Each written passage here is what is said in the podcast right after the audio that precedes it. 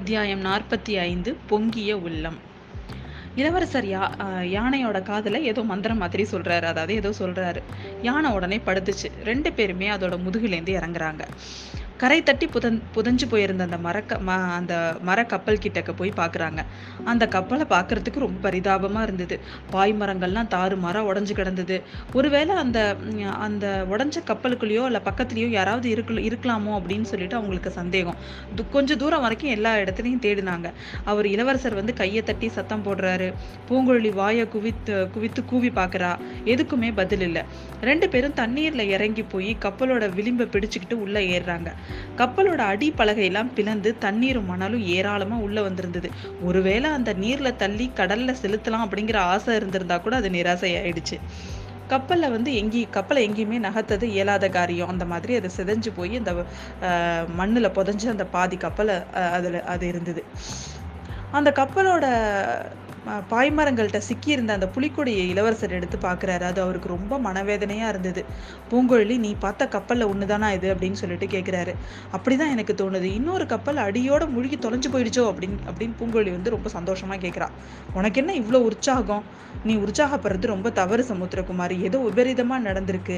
புலிக்கொடி தாங்கிய மரக்காலத்துக்கு இந்த கதி நேர்ந்திருக்கிறது எனக்கு ரொம்ப வேதனையாக இருக்குது. இது எப்படி வந்து நடந்துச்சுன்னு தெரியல. இதில் இருந்த வீரர்கள் மாலுமிக மாலுமிகள்லாம் என்ன ஆனாங்க? அதை நினச்சா எனக்கு ரொம்ப மனசு குழப்பமா இருக்கு. இன்னொரு கப்பலும் மூழ்கி போயிருக்கணும்னா நீ சொல்ற அப்படின்னு சொல்லிட்டு கே கேக்குறாரு அது மூழ்கி போனா எனக்கு உற்சாகமா தான் இருக்கும். மூழ்கி போயிருக்கலாம்னு தான் சொல்றேன். மூழ்கி போயிருந்தா ரொம்ப நல்லது அப்படிங்கிற அவ.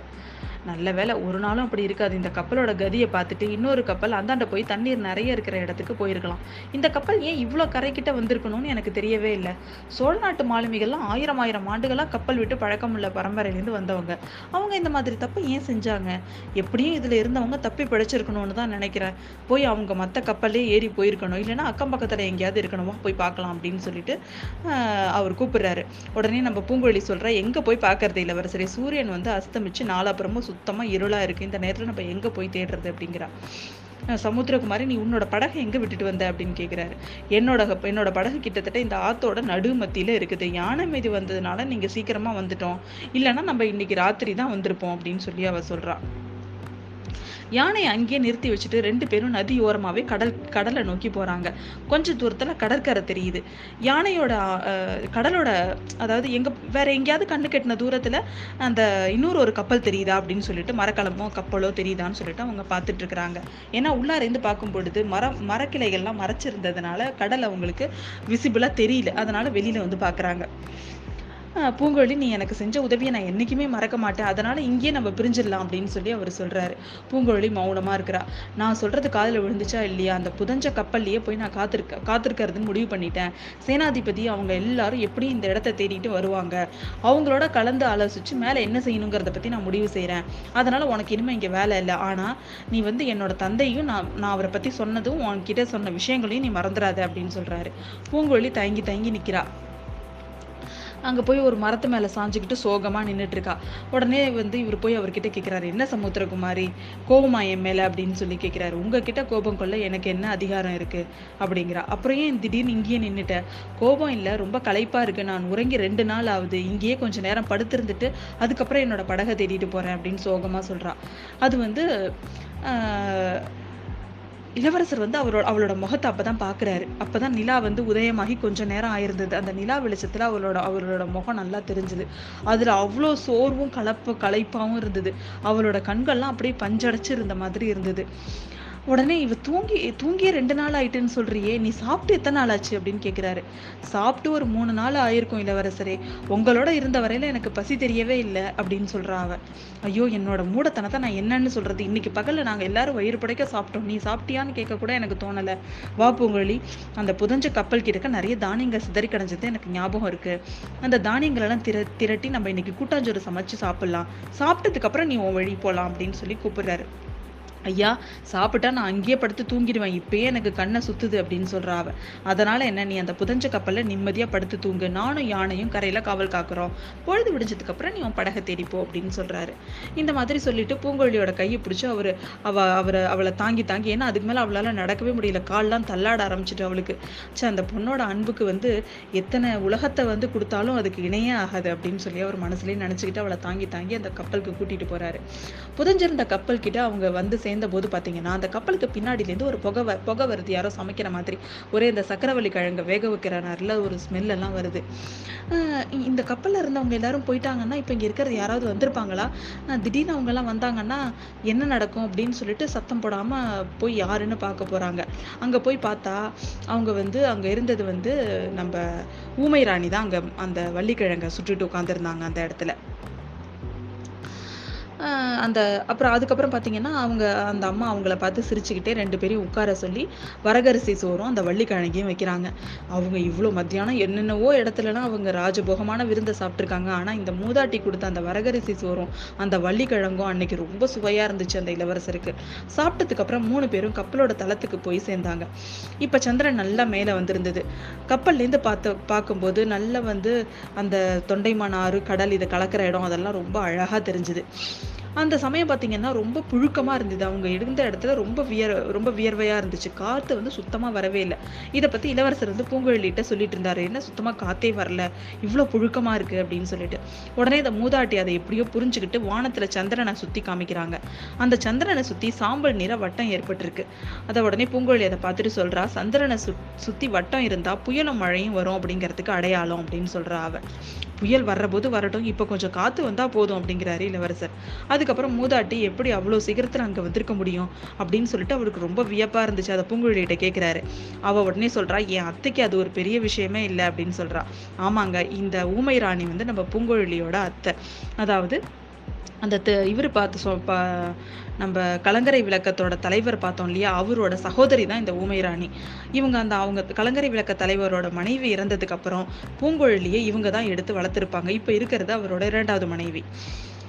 அவங்க வந்து அவங்க கிட்ட அவங்களுக்கு வந்து உங்கள் மேலே இருக்கிற அன்புக்கு அளவே கிடையாது, அதனால தான் அவங்களால எதையும் சாதிக்க முடியுது அப்படின்னு அவ அவ சொல்கிறா. இந்த இந்த பேச்சை வந்து அந்த பூ அந்த மூதாட்டி எப்படியோ தெரிஞ்சுக்கிட்டு பூங்குழலியை கூப்பிட்டு அவங்க வந்து ஒரு ஒரு ஒரு இடத்த சுற்றி காமிக்கிறாங்க. அந்த இடத்துல பார்த்தீங்கன்னா யானை நிற்கிது. அதுக்கு பக்கத்துலேயே ஒரு கம்பீரமான உயர்ந்த ஜாதி குதிரை ஒன்று நிற்கிது. இந்த குதிரை மீது ஏறி இவங்க வந்தாங்களா என்ன, இவங்களுக்கு குதிரை ஏற கூட தெரியுமா அப்படின்னு இளவரசர் வியப்பா கேட்குறாரு. அத்தைக்கு தெரியாதது ஒன்றுமே இல்லை, குதிரை ஏற்றம் யானை ஏற்றம் எல்லாமே தெரியும், படகு வலிக்க தெரியும், சில சமயம் காற்றுல பிரயாணம் பண்ணுறாளுன்னு கூட நான் எங்களுக்கு நினைக்க தோணும், அவ்வளோ சீக்கிரம் ஒரு இடத்துக்கு போயிடுவாங்க அப்படின்னு சொல்லி அவ சொல் அவ சொல்கிறா. இளவரசருக்கு வந்து இப்போ வேற ஒரு ஆச்சரியம். அது என்ன, நாங்கள் கரையில் மேய்ஞ்சிட்டு இருந்த குதிரை வந்து அரபு நாட்டு குதிரை, விலை உயர்ந்த ஜாதி குதிரை, அது எப்படி இங்கே வந்துச்சு அப்படின்னு அவ அவர் கேட்குறாரு. அதுக்கு உடனே அவள் வந்து சைகை பாஷையிலேயே அவ சொல்கிறா, ஊமராணி, யானை இரவு துறைக்கு பக்கத்தில் இந்த குதிரை வந்து கடல்லேருந்து கரையேறிச்சான், அதை வந்து தரிகட்டு பிரமிச்சு நின்றுட்டு இருந்தது தான், அதை ஊமராணி அதை அன்போடு தட்டி கொடுத்து வசப்படுத்தி அதன் மேலே ஏறிக்கிட்டு இங்கே வந்திருக்காங்க அப்படின்னு அவ அவ சொல் அவ சொல்கிறா. பேசிட்டு இருக்கும் போதே நம்ம பூங்குழலிக்கு கண்ணெல்லாம் சொருக ஆரம்பிச்சிருச்சு. நீ முன்னமே தூக்கம் வருதுன்னு சொன்னல, நீ போய் படுத்துக்கோ அப்படிங்கிறாரு. அவ சொன்ன உடனே குடுகுடுன்னு போய் அவள் படுத்து அந்த இடத்துல ஒரு நல்ல இடமா பார்த்து படுத்து தூங்க ஆரம்பிச்சிடறான். அவள் தூங்கிட்டு இருக்கும் போதே பார்த்தீங்கன்னா அவளோட வாய் மட்டும் மெல்லிய குரல்ல ஒரு பாட்டை முணுமுணுத்துக்கிட்டே இருக்கு. அந்த பாட்டு என்னன்னு நம்ம எல்லாருக்குமே தெரியும், அவள் எப்போதுமே பாடிட்டு இருக்கிற பாட்டு, அலைக்கடலும் ஓய்ந்திருக்க அகக்கடல் தான் பொங்குவதேன் அப்படின்னு சொல்லிட்டு.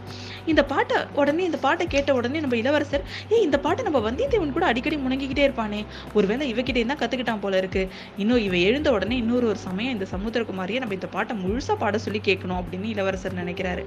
உடனே திரும்ப போய் ஊமராணி கிட்ட போய் அவரு அவளோ அவரோட அவர் போய் உட்காந்துக்கிறாரு. அந்த ஊமராணி வந்து இளவரசர் பக்கத்தில் வந்து உட்காந்துக்கிறாங்க. அவங்களோட அவங்க அவர் வந்து இளவரசர் அப்படியே அன்பாக தலையை தடவி கொடுத்துக்கிட்டே உட்காந்துருக்காங்க. இவருக்கு என்ன பண்ணுறதுனே தெரியல. உடனே என்ன பண்ணுறாரு, அந்த மூதாட்டியோட பாதங்களை தொட்டு தன்னோட கண்ணில் வச்சுக்கிறாரு. அவர் அவர் அவங்க உடனே அவரோட கை ரெண்டையும் பிடிச்சிக்கிட்டு அவங்க அவங்க முகத்தில் வச்சுக்கிறாங்க. அப்படியே அவங்க கண்ணுலேருந்து தண்ணி தண்ணி கண்ணீர் வந்து பெருகி வந்துக்கிட்டே இருக்கான். ஊமராணி சை சைகையாலே இளவரசரையும் படுத்து தூங்க சொல்றாங்க. அவங்க காவல் இருக்கிறதாவும் கவலையில் கவலை இல்லாம தூங்குறோம் தூங் தூங்கணும்னு அவங்க சொல்றாங்க. இளவரசருக்கு தூக்கம் வரும்னு தோணல, ஆனாலும் அவங்கள திருப்திப்படுத்துறதுக்காக அவர் வந்து கொஞ்ச நேரம் தூங்கினாரு. கொஞ்ச நேரத்துல பாத்தீங்கன்னா ஒரு குளிர்ந்த காற்று வரவும் அவரும் லேசா உறக்கம் வந்துருச்சு. ஆனா அவர் தூக்கத்துல பாத்தீங்கன்னா அவர் மனசு அமைதியாவே இல்லைங்க. பல விசித்திரமான கனவு நம்ம வந்தியத்தேவனுக்கு வர்ற மாதிரி. ஒரு அரபு நாட்டு சிறந்த குதிரை வானவெளியில அவர் பிரயாணம் பண்றாரு. மேகமண்டலத்தெல்லாம் கடந்து வானுலகத்துல போறாரு. அங்க பாத்தீங்கன்னா தேவேந்திரன் வந்து அவர் ஐராவதத்துல ஏத்தி அழிச்சிட்டு போறான். தன்னோட ரத்தன சிங்காசனத்துல அவரை உட்கார சொல்றான். ஐயோ, இது எனக்கு வேணாம், இந்த சிம்மாசனத்துல என்னோட பெரிய தாயார் ஊமராணியை தான் நான் ஏத்தி வைக்கணும்னு விரும்புறேன் அப்படின்னு இளவரசர் சொல்றாரு தேவேந்திரன் கிட்ட. உடனே தேவேந்திரன் சிரிச்சுட்டு அவ இங்க வரட்டும் அப்புறம் பார்க்கலாம் அப்படின்னு சொல்றாரு. தேவேந்திரன் வந்து இளவரசருக்கு தேவாமிர்தத்தை கொடுத்து பருக சொல்றாராம். உடனே இளவரசர் அதை அருந்தி பார்த்துட்டு, ஐயே இது என்னது காவேரி தண்ணி மாதிரி அவ்வளோ நல்லா இல்லையே அப்படிங்கிறாராம். தேவேந்திரன் இளவரசரை அந்த புறத்துக்கு அழைச்சிட்டு போறாரு. இங்க தேவ மகளிர் பல பேர் இருக்கிறாங்க, உனக்கு எந்த பொண்ணு வந்து அழகில் சிறந்தவளோ உனக்கு யாரை பிடிச்சிருக்கோ நீ அவளை மணந்துக்கலாம் அப்படின்னு சொல்லிட்டு அங்க இருக்கிற பெண்கள் நிறைய பேரை காமிக்கிறாரு. உடனே அவர் எல்லாரையும் பார்த்துட்டு, இங்க இருக்கிறவங்க யாருமே பூங்கொழியோட அழகுக்கு கிட்ட கூட வரமாட்டாங்க அப்படின்னு சொல்றாரு. திடீர்னு இந்திராணி பாத்தீங்கன்னா இளைய பிராட்டியா மாறிடுறாரு மாறிடுறாங்க. அருள்மொழி, என் வானதியை நீ மறந்துட்டியா அப்படின்னு கேட்குறாங்க. அக்கா, எத்தனை நாளைக்கு நீங்க என்ன அடிமையாவே வச்சிருக்க போறீங்க? உங்களோட அன்புங்கிற சிறையில வந்து பழு உங்க உங்க அன்பு சிறையை விட எனக்கு இந்த பழுவேட்டரையரோட பாதாள சிறையே மேல். என்னை விடுதலை செய்யலைன்னா நான் வந்து அரண்மனையிலே இருக்க செஞ்சிரு, ஆடல் பாடல் அப்படின்னு காலம் கழிச்சிட்டு இருக்கிறேன் அப்படின்னு சொல்லிட்டு அவர் சொல்றாரு. இளைய பிராட்டி உடனே சொல்றா, அருள்மொழி நீ என்ன இப்படி மாறி போயிட்ட? உன்னை யார் வந்து உன் மனசை இப்படியெல்லாம் கெடுத்தாங்க? ஆமா தம்பி, அன்புங்கிறது ஒரு அடிமைத்தனம் தான், அதுக்கு நீ கட்டுப்பட்டு தான் ஆகணும் அப்படின்னு சொல்றாங்க. இல்லையக்கா இல்லை, நீ சொல்றது தவறு, அடிமைத்தனம் இல்லாத அன்பு கூட உண்டு, அதை உனக்கு காமிக்கிட்டுமா? இதோ கூப்பிடுறேன் பாரு, பூங்கொழி பூங்கொழி இங்க வா அப்படின்னு சொல்றாரு. அதுக்குள்ள பாத்தீங்கன்னா பல பலன் பொழுது விடிஞ்சிருச்சு. நம்ம பூங்கொழி வந்து எழுந்து போய் பக்கத்துல இருக்கிற ஒரு அந்த நந்தவனம், அதாவது அந்த ஆத்தோரமா இருக்கிற மரங்கள் அந்த செடியெல்லாம் இருக்குல்ல, அந்த இடத்துல அவ நடந்துட்டு இருக்கிறா. அவளுக்கு அன்னைக்கு ஃபுல்லா உற்சாகமா இருக்குதுங்க. அவர் அப்ப அவ அப்படி நடந்துகிட்டே இருக்கும்பொழுது யாரோ பூங்கொழின்னு கூப்பிட்ட மாதிரி இருந்தது. உடனே அவ அங்க வந்து நம்ம கப்பல்ல வந்து பாக்குறா. பார்த்தா இளவரசர் தூங்கிட்டு இருக்காரு. ஆனா அவர் தூங்கிட்டு இருக்கும் போதே பூங்கொழி பூங்கொழின்னு கூப்பிடுறாரு. உடனே அவ அவளுக்கு வந்து பயங்கர சந்தோஷமாயிடுச்சு. உடனே இளவரசரை வந்து தொட்டு பாக்குறா. அவளோட ஜுரத்துல புலம்புறாரோன்னு இளவரசர் உடனே உறக்கமும் கனவும் கனவும் கலைஞ்சு எழுந்திருக்கிறாரு. நீங்க என்ன கூப்பிட்டீங்களே எதுக்காக அப்படின்னு கேட்குறா. உன் பேரை சொல்லி கூப்பிட்டனா என்ன? தூக்கத்துல ஏதோ பேசியிருப்பேன், நீ கூட தான் நேற்று தூங்கிக்கிட்டே பாடுனேன், நான் தூக்கத்துல பேசக்கூடாதா அப்படின்னு கேட்கிறாரு. இளவரசர் உடனே நல்ல வெளிச்சம் வந்ததை பார்த்துட்டு குதிச்சு எழுந்திருக்கிறாரு. ஐயோ, இவ்வளோ நேரமா தூங்கிட்டேன், பெரியமா எங்க அப்படின்னு கேட்கிறாரு. நல்ல காரியம்தான் செஞ்சீங்க நீங்க, அவங்க வந்து அதிகாலையிலே குதிரையில ஏறி போயிட்டாங்க அப்படின்னு சமுத்திரகுமாரி சொல்றா. சரி, இனிமே நீயும் விடை பெற்றிருக்கலாம் விடை நீயும் கிளம்பலாம், என்னோட நண்பர்கள் வர்ற வரைக்கும் நான் இந்த கப்பல்லே இருக்க போறேன் அப்படின்னு சொல்லிட்டு அவர் சொல்றாரு. அதுக்குள்ள பூங்கொழி அங்க பாருங்க அப்படின்னு ஒரு இடத்த சுட்டி காமிக்கிறா கடல்ல. அவங்க அவ காமிச்ச திசையில பாத்தீங்கன்னா கடல்ல ரொம்ப தூரத்துல ஒரு பெரிய ஒரு கப்பல் ஒண்ணு போயிட்டு இருக்கு. கடற்கரையோரமா ஒரு சின்ன படகு வர்றதும் தெரியுது. படகுல ஒரு அஞ்சாறு பேர் இருந்தாங்க. ஆஹா, இப்ப எல்லா விவரமும் தெரிஞ்சு போயிடும், நான் அங்க இருக்கிறது தெரியாம ஒருவேளை படகு கரையோட போயிடலாம் அப்படின்னு சொல்லிட்டு என்ன பண்றாரு, அவரோட யானையையும் கூட்டிக்கிட்டு கடற்கரை கிட்ட போய் நிக்கிறாரு. அவரு பூங்குழலியும் அவரை தொடர்ந்து பின்னாடியே போறா. முதல்ல பின்னாடி ஒதுங்கி நின்ன பூங்குழலி ஆர்வம் காரணமா முன்னாடி வந்து நின்றுட்டு இருக்கிறா.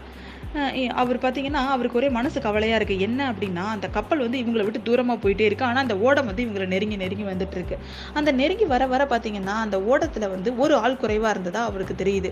அதில் யாராருன்னா அந்த ஓடத்தில் சேனாதிபதி இருக்காரு, திருமலை இருக்கான், உடன் வந்த வீரர்களும் இருக்கிறாங்க, படகோட்டியும் இருக்கிறாங்க. ஆனால் அந்த வானர் குலத்து வாலிபனை மட்டும் காணுமே, அந்த வல்லவராயன் எங்கே போனான் அப்படின்னு சொல்லிட்டு உச்ச ஐயோ அஞ்சா நஞ்சம் படைத்த அவனுக்கு அவனை பற்றி எல்லாம் நினச்சிக்கிறாரு அவர். அவன் எங்கே ரெண்டு நாளாக பழகியிருந்தா கூட அவருக்கு வந்து அவன் வந்து நெடுநாள் நாள் பழகப்பட்ட நண்பன் மாதிரி அவன் ஆயிருந்தான். படகு கிட்ட நெருக்க கரையோரமா வந்ததுமே சேனாதிபதி இறங்கி ஓடி வந்து இளவரசரை கட்டி பிடிச்சுக்கிறாரு. ஐயா, என்ன காரியம் செஞ்சீங்க, எங்களை இப்படி கதிகலங்க அடிக்கலாமா? நீங்க யானையோட மாதம் எப்படி அடங்குச்சு? இந்த பொல்லாத யானை இப்ப இவ்வளவு சாதுவா நின்றுட்டு இருக்கு அப்படின்னு சொல்லி அவர் கேட்கிறாரு. பழுவேட்டரையர்களோட கப்பலை நீங்க பாத்தீங்களா, அதுங்க அவ எங்க அப்படின்னு சொல்லிட்டு கொடும்பாளூர் வேளாளர் வந்து கேள்வி மேல கேள்வி கேட்கிறாரு.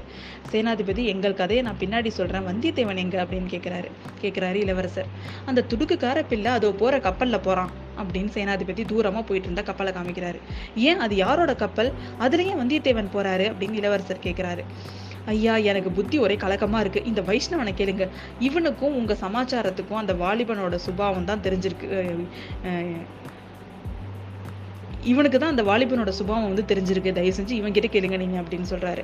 இளவரசர் உடனே திருமலையை பார்த்து, திருமலை வந்தியத்தேவன் ஏன் அந்த கப்பல்ல போறான் தெரிஞ்சா எனக்கு சீக்கிரம் சொல்லு அப்படின்னு சொல்லி அவர் கேட்கிறாரு. அவன் ஏன் போறான் என்ன அப்படிங்கிறத, திருமலை என்ன சொல்ல போறான் அப்படிங்கிறதையும் அடுத்த அத்தியாயத்துல நம்ம பார்ப்போம்.